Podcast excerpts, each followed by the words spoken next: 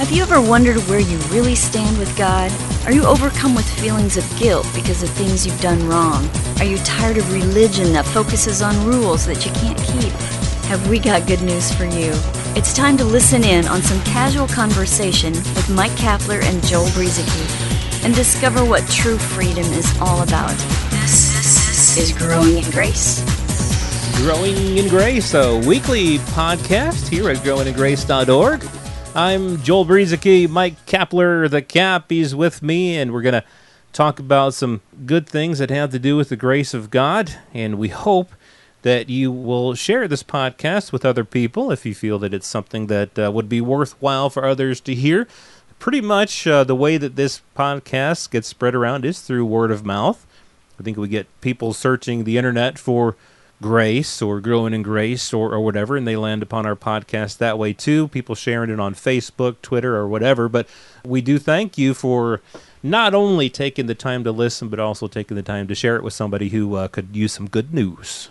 And we can all use some of that, I think. And they can subscribe too, right? I mean, uh, they can always go weekly to growingingrace.org, but uh, mm-hmm. they can be notified when the programs are posted, right? Right, yeah. If you go to growingingrace.org, there is a place there that shows you how you can subscribe. You can either get it in your email every week, or if you have like a, a feed reader, like some people do, it'll show up in your feed reader whenever there's a new podcast. You can do it through iTunes, and so it'll update weekly in your iTunes application. There's just uh, all kinds of ways that you can use that subscription feature. So, uh, yeah, do that at uh, again at growingingrace.org and um, again share it with people. And you know good news is what it's all about. Christ came as the angels declared when christ was born. Glad tidings you know good news for all people. That's what christ came for. He came for good news.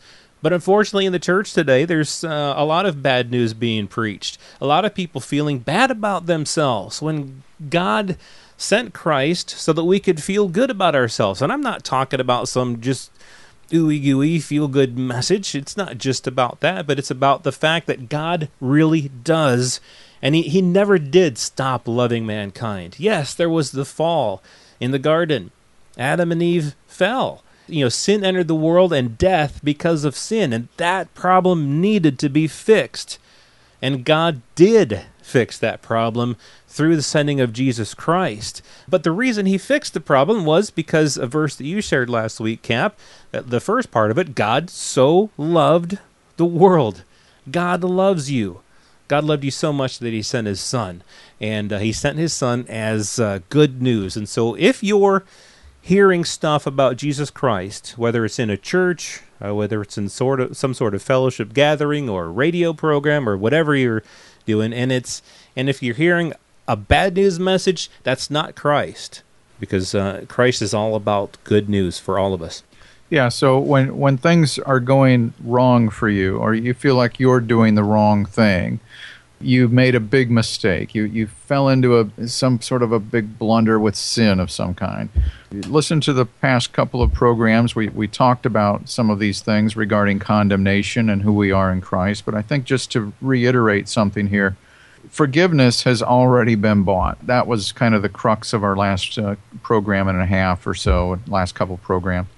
Forgiveness has been dealt with. It, it was that way at the cross. So, really, God, in, in a sense, he, he stopped forgiving at that point because forgiveness was no longer needed.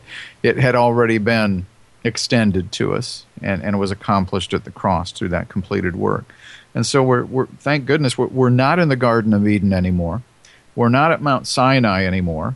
We are under a new and better covenant where those things have been dealt with. So if you've been in, a performance based Christianity, what do you do? What do I do? Because the normal reaction would be to somehow come before God and, and ask for forgiveness, ask for something that's already been given. And look, what it really comes down to is understanding your identity in Him.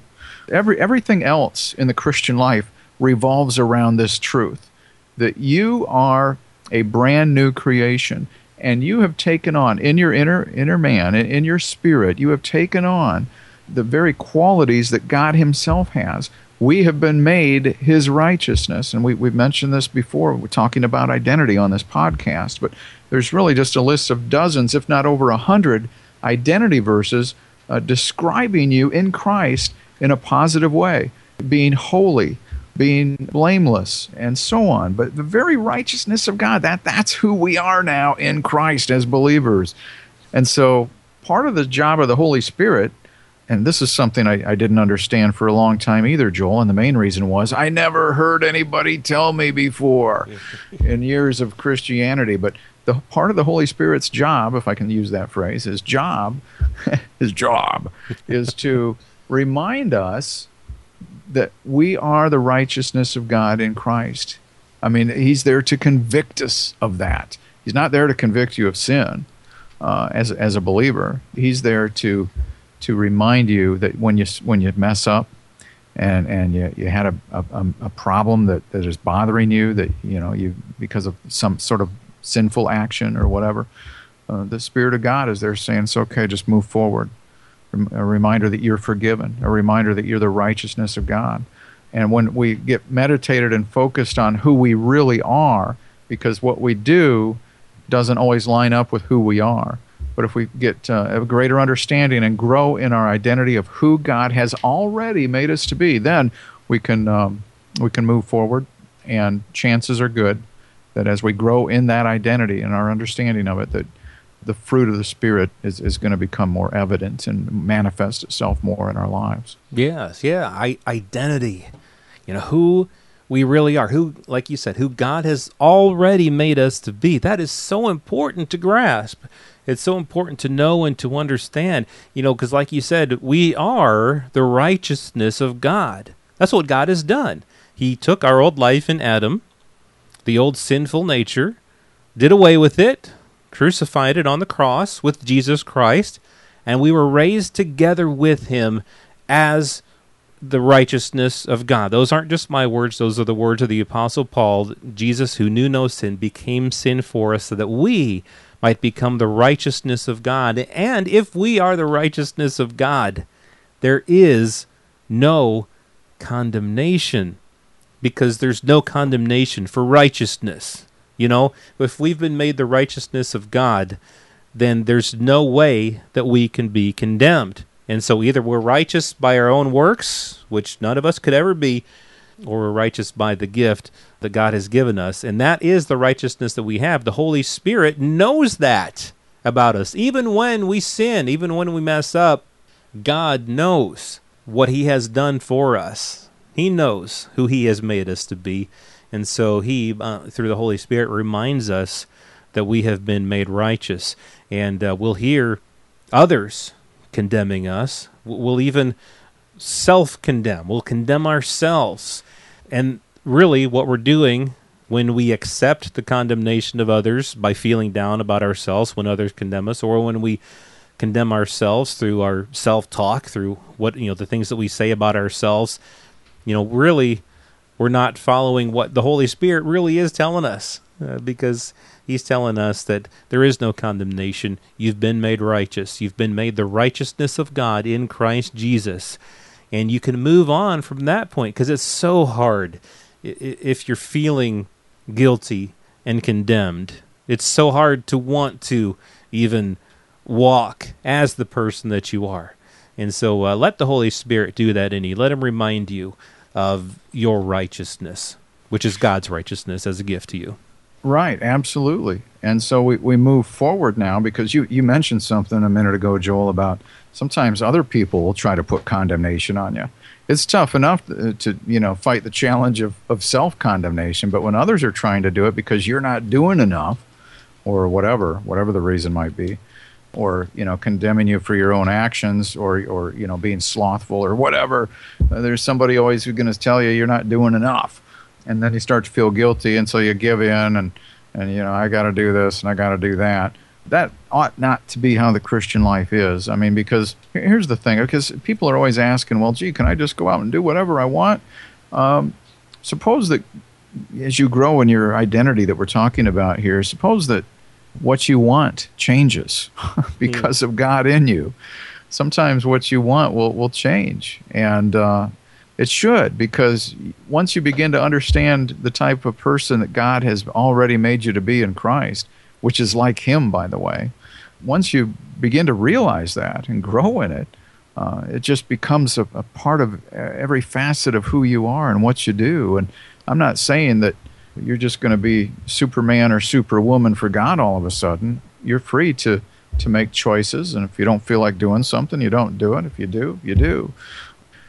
I, I, guess I'm not encouraging you to do the wrong thing, so don't misunderstand what I'm saying here. I'm just saying that there are times where somebody's trying to get you to do uh, some extra work at church, or it could be a lot of different things. But if you're not up for that, you don't have to do it.